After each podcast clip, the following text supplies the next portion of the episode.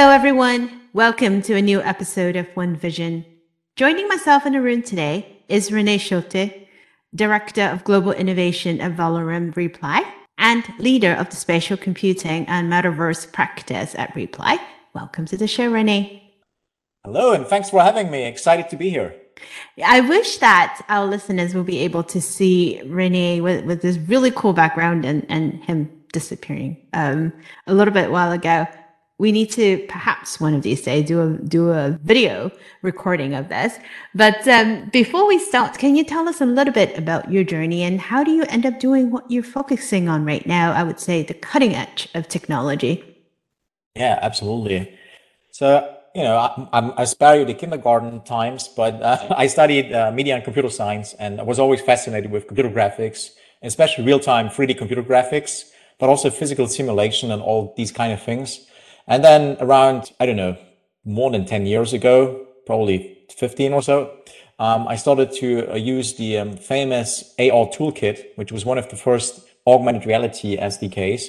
A few folks might remember if you have seen these um, black rectangles, these the markers basically. This was the AR toolkit, the beginning of AR pretty much, and did a few uh, a little bit of work there. And uh, long story short, and then in 2015, when Microsoft came out with the HoloLens, the head-mounted device, you know, the holographic device, if you will, well, it's not a real holographic device, but it's a head-mounted device that provides mixed reality or augmented reality in a sense. And uh, we were one of the first uh, companies to work with that, uh, one of the first agencies working in that space, and uh, built a couple of really uh, cool um, stuff there. And um, yeah, since then, you know, always uh, it's just natural leads from AR and then into VR and then you know the metaverse terminology and you know all of these things are now coming together and you know the building blocks are becoming real. And so that we can all put it together for the bigger picture but i'm sure we're going to talk a little bit further about it. Um, yeah that's pretty much me. I'm also doing a lot of speaking engagements and you know being on stage and talking about um, you know all of the things that i just mentioned like vr ar metaverse all, all things related. I'm also doing another video podcast um, called Meta Minutes. Um, and yeah, you know, a, few things there. And uh, for this, I'm also being honored for Microsoft with an award called the MVP, which stands for typical American, right? Like most valuable professional for mixed reality. So I'm an MVP for mixed reality as well as quantum computing since this year and the regional director also with Microsoft um, because you know I love to share the knowledge and, and spread the word, and you know just just love this technology and you know talk with people about it, and that's why we ended up here.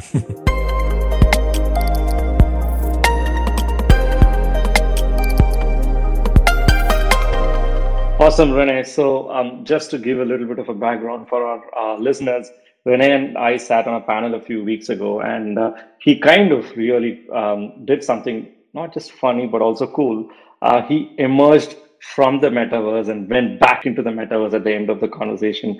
So it was pretty cool um, video tech that he has there in front of uh, in front of him. Um, I wish we could show you that. But in terms of going back to the metaverse narrative itself, René, um, of course, there's lots of AR, VR folks who who've kind of embarked on the metaverse narrative now.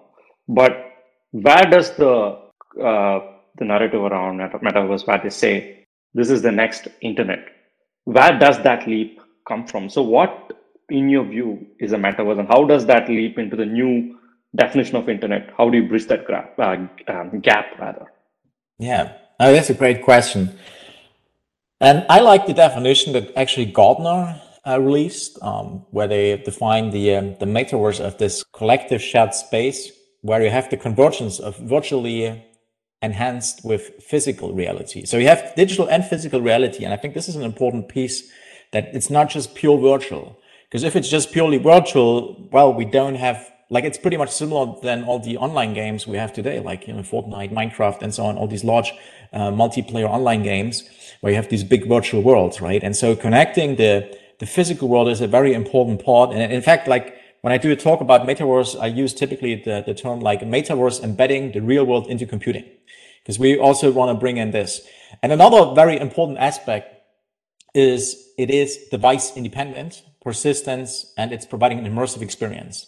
And device independent is really key because we need to be able to use these experiences with whatever device. And so, although I come from the VR and AR like background with all these devices, um, the metaverse needs to be accessible for anyone with any device. So this also means mobile, web, desktop, whatever, right? And persistence is also another key attribute because I need to be able to save the state, right? Like, well, you cannot see it here, but I have a, a coffee cup in my hand. And if I hold the coffee cup in my hand and I put it on my table here, and then, you know, I come back, like, let's say this is a virtual world, right? And I come back to this virtual world a, a week later, the coffee cup still needs to be there because this is how the real world behaves, which from the technology standpoint also uh, brings out a lot of um, you know, resource intensive computations, but also state saving, right? You need to save a lot of state. And that is, of course, uh, requiring a lot of kind of uh, the um, uh, computational power. And so to come back to your question, um, you know, there's this kind of a narrow view, uh, which we sometimes hear today is like when a metaverse is just being used as a new term for AR and VR. Um, but there's a better, broader view. And this is saying basically, this is the new immersive internet. And if you want to put it in one sentence, uh, the metaverse is the new immersive internet, but you can go into it with virtual worlds, virtual reality, or it can come to you with augmented reality, right?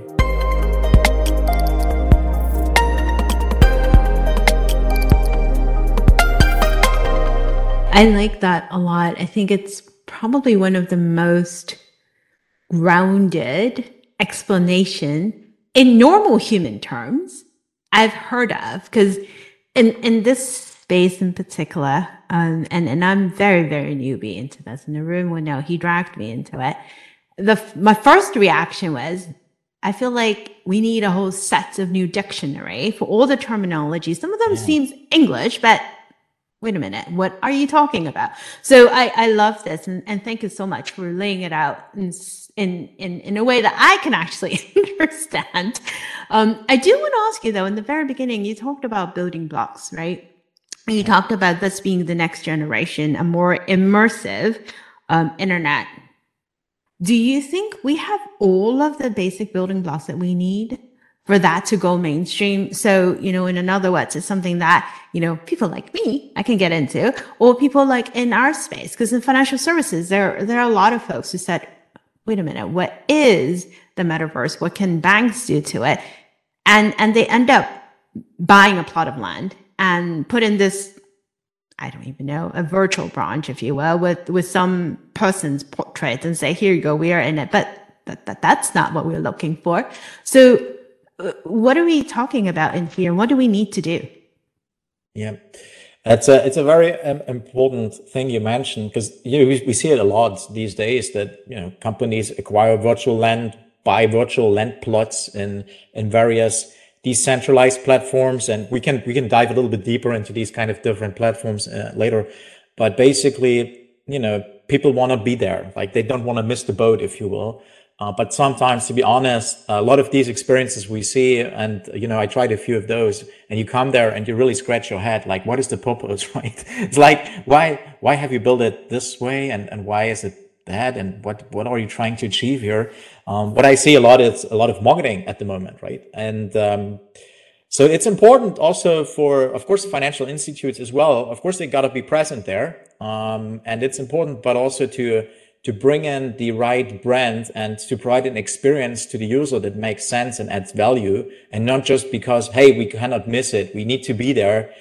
And that's sometimes what I see a little bit not on the right spot at the moment. But again, it's like, you know, folks like us that got to advise these, um, these uh, clients to, to make the right decisions, to buy the, the right virtual land plot in the right platform and, you know, how to design the experience so it makes sense for users. And it's not just a pure, hey, we have something there, but hey, I don't know what to do with it. And to, to come to your other question, and, and of course, you know, everyone wants to be there.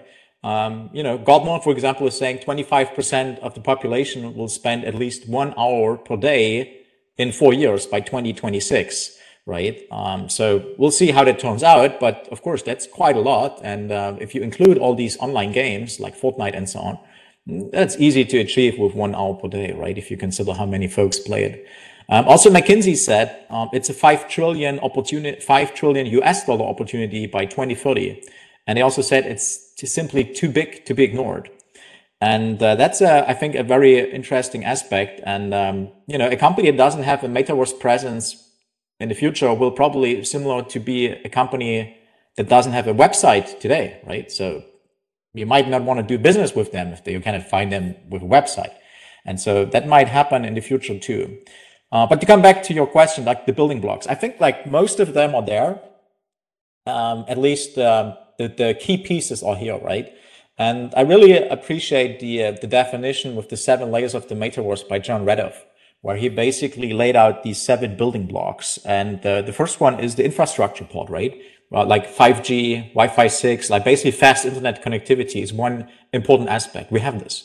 Uh, we have the human interface aspect that is that is coming to be more accessible for everyone, which means is we have smaller form factor AR VR glasses, right? We can have of course, you can use mobile devices in the in the meantime. I mean, like smartphones and so on, because um, AR VR glasses are also basically mobile devices, right? You just have a different form factor, but they're too bulky, and so it's coming. We see a lot of signals in that direction. Um, decentralization is, of course, also a very important building block. Um, you know, blockchain technology, NFTs, and, and all of that stuff is, of course, very much relevant when we're talking about metaverse and you know, asset transfer between each other.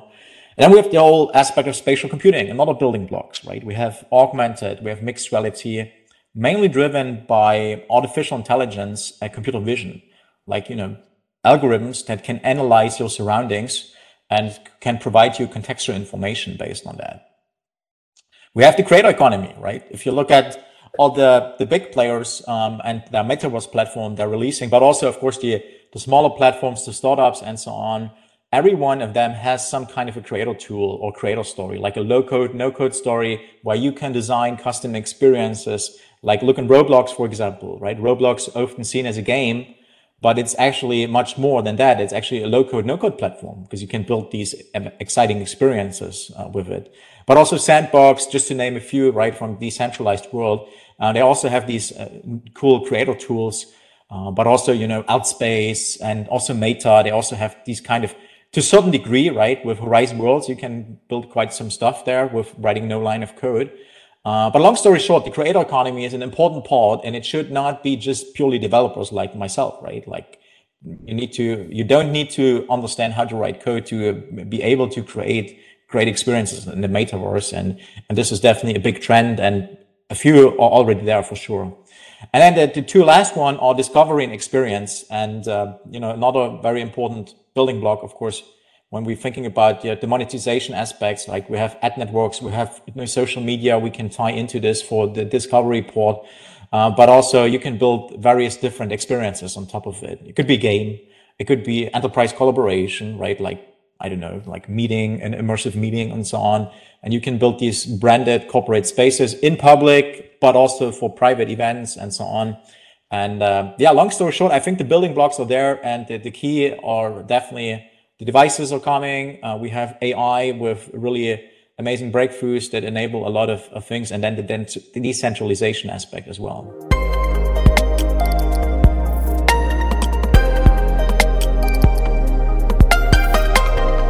That's great, René. And you provide us the, a lot of content and a lot of names.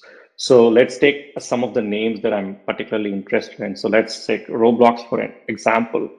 I think they've got a very, uh, very good use case and they've started the, or they have actually proven the concept of creators economy at, in some sense of scale.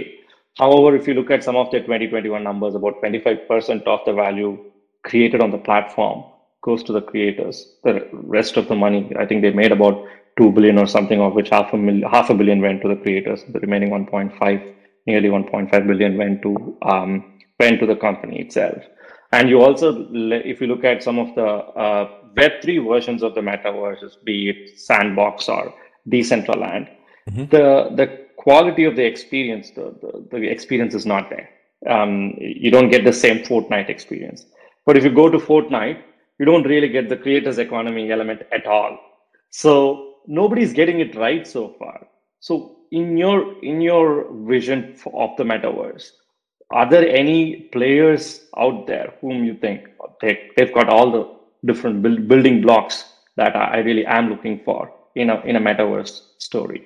Yeah, well, that's a that's a tough one because I think there's none of them at the moment that has all of them in a perfect shape because we have to imagine or we have to realize that we're just really at the infancy. We're at the beginning of this. And you know predictions say like like i said you know uh, mckinsey is saying 5 trillion by 2030 so long way to go there.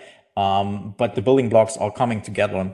I think really the Sandbox, um, I was actually talking with Sebastien Borget, the um, COO of Sandbox, in, um, my own uh, kind of uh, shameless plug here in the Meta Minutes uh, podcast, video podcast.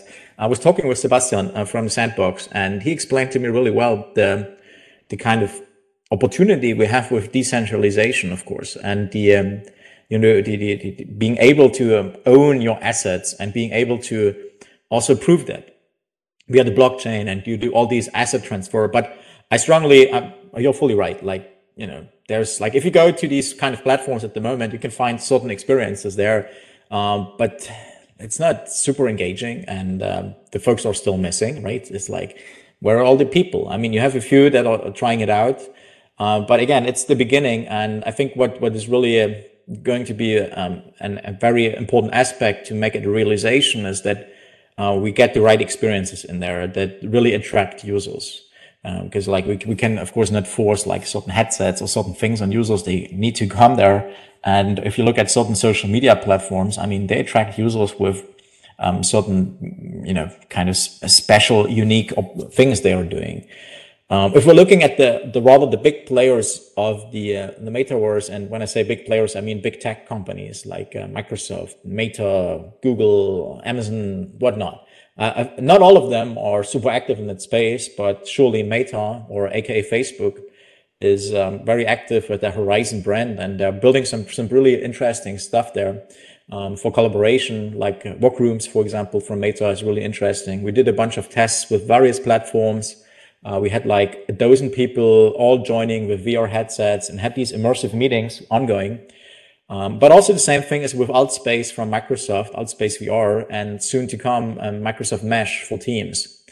And again, you can have these collaboration. You have different aspects you can do with these kind of platforms from the big tech companies, like again, Mesh for Teams from Microsoft as an example. Uh, it's really interesting how you can do collaboration. And like I said, we did a bunch of experiments. We tested all, all these platforms uh, with my group here, and it was around a dozen people that joined via VR headset. And I can tell you, I remember much, much more from these meetings. And that is the one aspect that is really important is our human brain works spatially. And that's a really interesting aspect, which means is I can remember things or can connect to things in the real world much better if I see them in a room, like spatially, right? 3D, we have stereo vision, uh, but also we have uh, stereo audio, not just stereo audio, but a thing called spatial sound or spatial audio, which allows me to hear where a person in a room is talking. So again, we have all these virtual headsets on or all these virtual meeting space, like in Altspace or whatever. And then we can hear if someone is talking over there and I need, I turn my head. And so I have spatial vision, I have spatial audio. We're also working on some haptic stuff where I can touch virtual objects. Smell and taste will still take a little bit longer, of course, but there's also interesting experiments. But these things help, right? We have spatial sound, we have spatial vision to remember much more from these meetings. And it's not just also, it's full field of vision, right? You put on the device and you have, you're fully immersed. Like there's no, like it's not just like a small post-stamp window in WebEx or Zoom or Teams or so, but it's your full immersion. And I think for enterprise collaboration, not for all meetings, but for certain meetings, there's truly a, quite a benefit, especially if you, if you have globally distributed teams and you can do much more engaging things. Um, you also have hand tracking with certain devices. So you can use your hand naturally, just as a normal meeting you would do, you know, like for myself, while you cannot see it, on video, but I'm a person that uses the hands a lot to explain things and being able to use that also if in VR, where your avatar hands are also moving like a real hands, this is providing a lot of interesting aspects to make these kind of immersive meetings and this kind of remote or hybrid work we live in now much more immersive. And um, yeah, we get a lot of benefits out of this.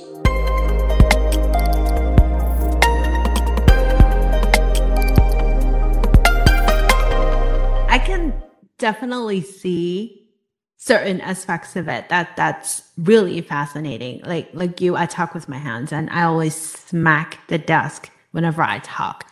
Um, and I would love, although as much as I want immersive experience though, I would love to be able to walk through it with just a huge giant screen in front of me and not requiring me to wear a headset. Like anything that I have to put on for eight, six eight hours a day, I think that would just kill me. Um, so there, there are still things, you know, I think from a technology perspective and also from a mental, um, perspective, I think we need to walk through. Curious to know though, if you have a crystal ball, and I think you do hiding it somewhere in the back, um, what do you think are some of the major hurdles? I think from a broader perspective that we still need to overcome to make this um, to make to have more people adapt and adopt it and to make it more mainstream yeah that's a, also very a good question uh, i will answer it in a moment but just to come back to your like kind of sentiment about like i'm not going to wear a headset the whole day. Of course like no one is going to do this right? Like let's let's not kid ourselves. Like these devices we have today are way too bulky and uh, an hour meeting that's fine. You can do one of those but it's good. Like then you really want to put it off and get some fresh air or like things like this right? Really um, do something else. And so you're not going to wear these the whole day uh, but that's also not the, um, the intent actually right it's just an extension it's not a replacement but it's an extension for certain things but then also if we look a little bit future and uh, the crystal ball is also telling me a little bit that um, we have these volumetric displays that are emerging. I have one here on my desk. It's that small. It's not that big. Like, I don't know how to describe it. Maybe like a, a photo frame. Uh, but it's a volumetric uh, photo frame, which means it can show me 3D content without having to wear any glasses. So I don't have to put on like uh, any, not even the ones you might know from the cinema or the movie, right? Where these pole filter glasses. Nothing like this is needed. Just like your normal eyes, you can see 3D content. Of course, the, the viewing angle is a little bit limited with these kind of devices. Uh, but there are companies, like a few companies working in that space. And, and one of them is actually planning to build these at large scale. Think about um, cinema size scale or a mall, right? So basically the whole wall, and this is where we're getting into sci-fi movies we we have seen, uh, where, for example, the room where you're in like the walls, these are all these displays, right? So you don't need to put on any glasses, but you can have like, um, you know, holo, it's not real holograms from a, a, physics standpoint, but you have these projections basically in your space that look like holograms and uh, it's coming. It will still take a lot, of years, but uh, we're getting there. And uh, yeah, no one wants to put on these heavy headsets the whole day, not at all. And this is, this is also one of the hurdles, of course, right? Like this is a very uh, important hurdle to overcome is the user acceptance. And one of that is the form factor for these devices, uh, but also social acceptance, right? Is, is also important. We all remember a certain company that had a device with the camera on too early and, you know, they, like no one liked it. They were thinking, oh, I gotta, I'm getting filmed all the time. And so this is, of course, not acceptable. And I think AI progress is going to help us where we need less sensors Maybe we don't even need cameras on these devices to track the room anymore. We'll see. But um, surely the form factor and the user acceptance and the cost, of course, is very important for um, you know a good user experience in the end. So this is just from from these standpoints. But I think there's also two more. Um, and like I said, you know, I think there's three things like device user acceptance. The other one is interoperability, and the third one is responsibility and, and responsible usage. Um, let me dive into the interop part.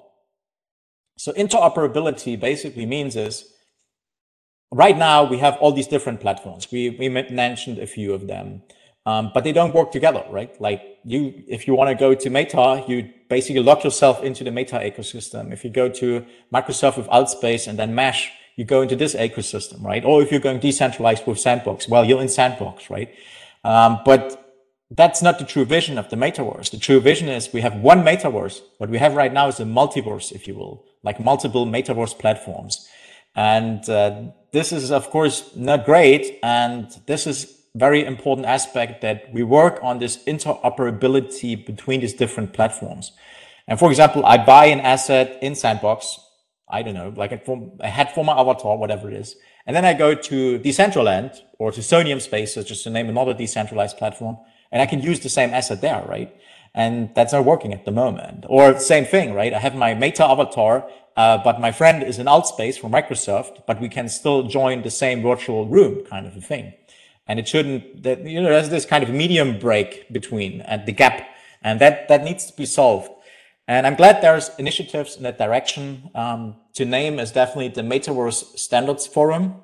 That's an initiative that was founded a few uh, weeks or months actually now ago um, and this is aiming to make a lot of these standards um, for, for example, for interop, but also other things um, between all these different platforms. I'm glad all the big players are part of this. Of course, I'm also part of the Metaverse Standards Forum. I'm a member there uh, with, with Reply, of course, our company, but also um, you have the big players like Google, NVIDIA, but you also have, you know, the, the kind of creator economy, um, you could also say Unity and Unreal, these 3D engines that developers use to build 3D experiences. Um, these are also creator economy tools, right? Uh, they're also part of this. So you have Google, you have Meta, you have Microsoft, all of them. If you look it up, Metaverse Standards Forum, you see all the big logos on it. And there's uh, always meetings, constantly meetings, like initial, you know, with standards and to establish these kind of standards so that we can have an open interoperability so that we will actually have this kind of one metaverse vision in the future because again, right now we have the multiverse, and this could still be the case in the future, right? Shouldn't matter, like if I'm on Altspace, if I'm Decentraland, if I'm in Meta, whatever it is, uh, I should be able to meet my friends in this kind of common ground, if you will. And uh, for the user experience, it should be one metaverse. And under the hood, it could be the multiverse. Who, who cares? But the key for this is the um, interoperability. It will take us a long time, um, but I'm excited that you know everyone everyone is signing up for this, if you will, and um, are part of this. Another interesting aspect is also the European Commission. Um, put it like Ursula von der Leyen, the president of the European Commission, uh, in her State of the Union, State of the Union, um, she put um, also the metaverse prominently in it. Right, this is a big topic for the the European Commission. Uh, similar, like in, in, other countries, and um, you know, like in the in the US, for example, they also are working there in, in certain kind of pieces that we can have this um, you know regulation as well because um, I think that also needs to be a little bit of regulation in certain aspects.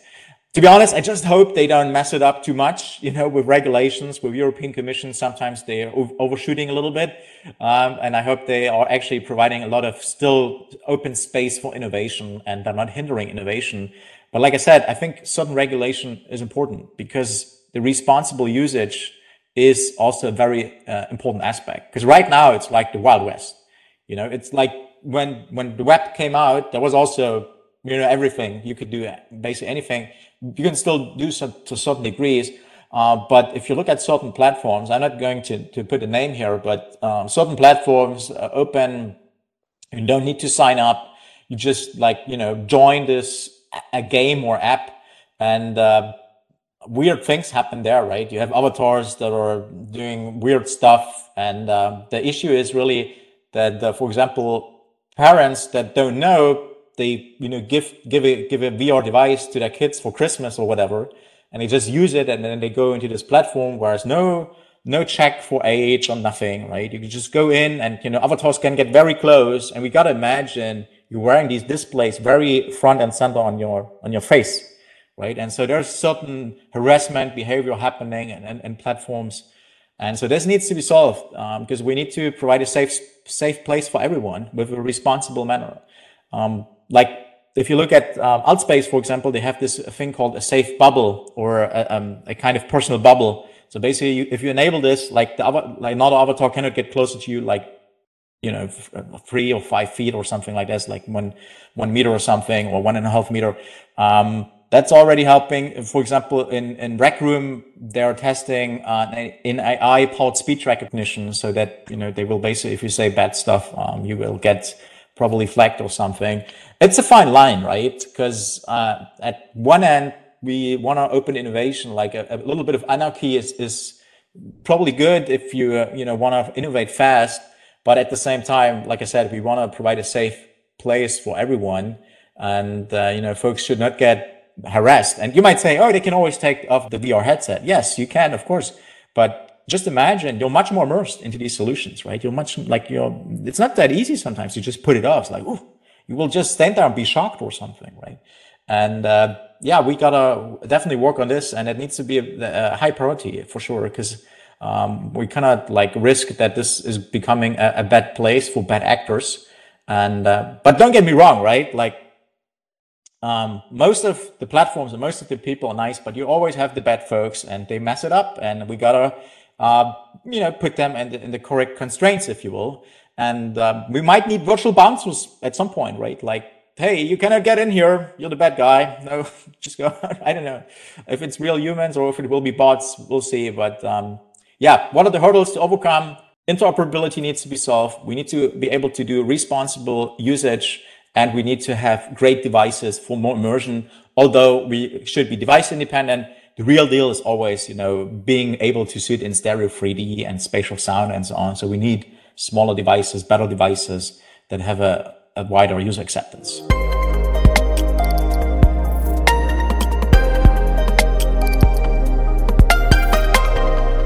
Do we need virtual bouncers for the metaverse? That should be the title of this episode, Theo.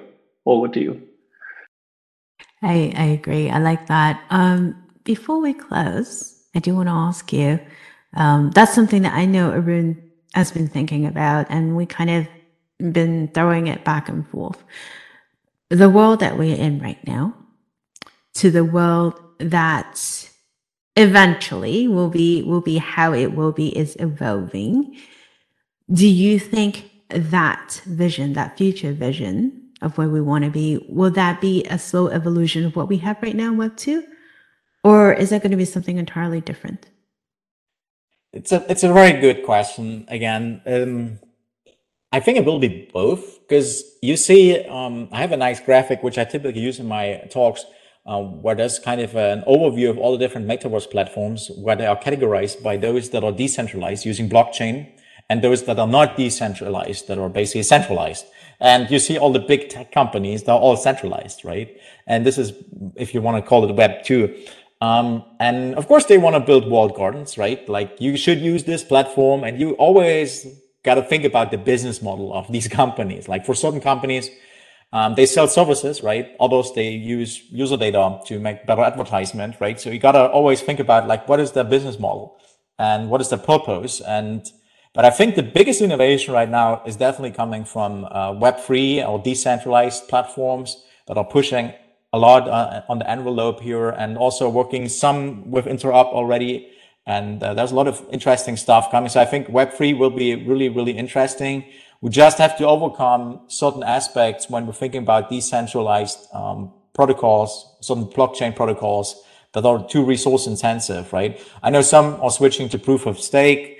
Um, it has, you know, it's it's good that we don't waste a lot of you know resources with mining and basically just heating up computers in the end. Um, but on the other hand, with proof of stake, you give a lot of power into it it could potentially be a lot of power into the hands of a very few folks, right? Like proof of stake. Like if I own a lot of stake in, in a certain blockchain, well, I, I can drive decisions better, right? So it's a fine line. And um, I think a solution to this could also be um, certain layer one protocols. Like basically, you're not doing the transaction right on the blockchain, but there's a layer one on top of it, which is which is less resource intensive, but also much more performant, much faster the transactions and so on.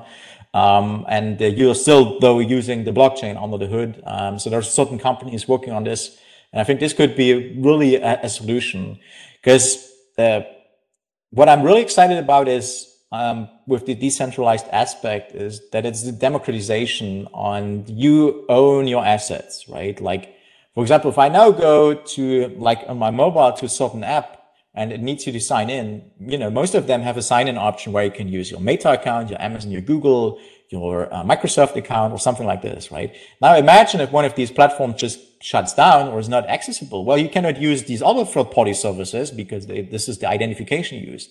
And so the, the really cool part about decentralized identity is and the Web3 aspects is that, you know, your wallet is your identity basically. And if I want to take it a step further, I could also potentially connect my avatar as an NFT to it. So it's not just because right now you have all these different avatar systems, all these different platforms. And if I build an avatar for Meta, I cannot take it to uh, Altspace or the other way around.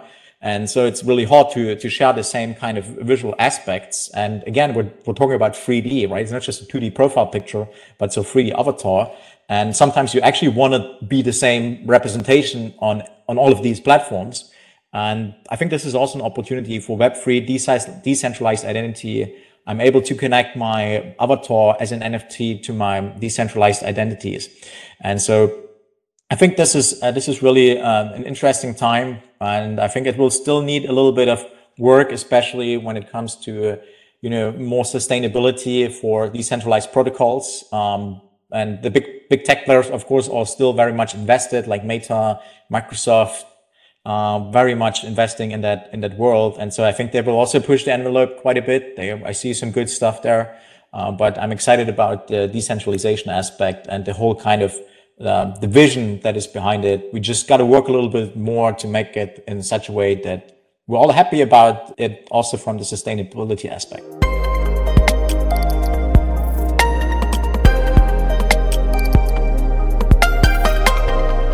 I like that a lot. Um, before we close, how do people find out more about your work and also your uh, content and everything that you create? And how does one reach out to you?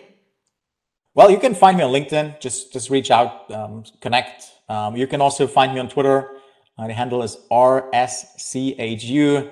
That's probably a good way to, to reach out initially, and then we can we can take it from there. Uh, but like I also mentioned a little bit, doing another shameless plug. I'm also doing a little video podcast called Meta Minutes. Um, it's like 20 minutes episode, so also pretty short, so that you consume them. And um, I invite expert guests, and we talk about aspects of the metaverse as well. And um, that's also ongoing. And um, yeah, that's probably the best way to reach out. I'll make sure that we include that link uh, when the podcast is uh, being released. So thank you so much for your time today, René. It's been a wonderful conversation, eye opening as always. And for the rest of our audience, thank you so much for listening in to another episode of One Vision. We'll talk to you all next week.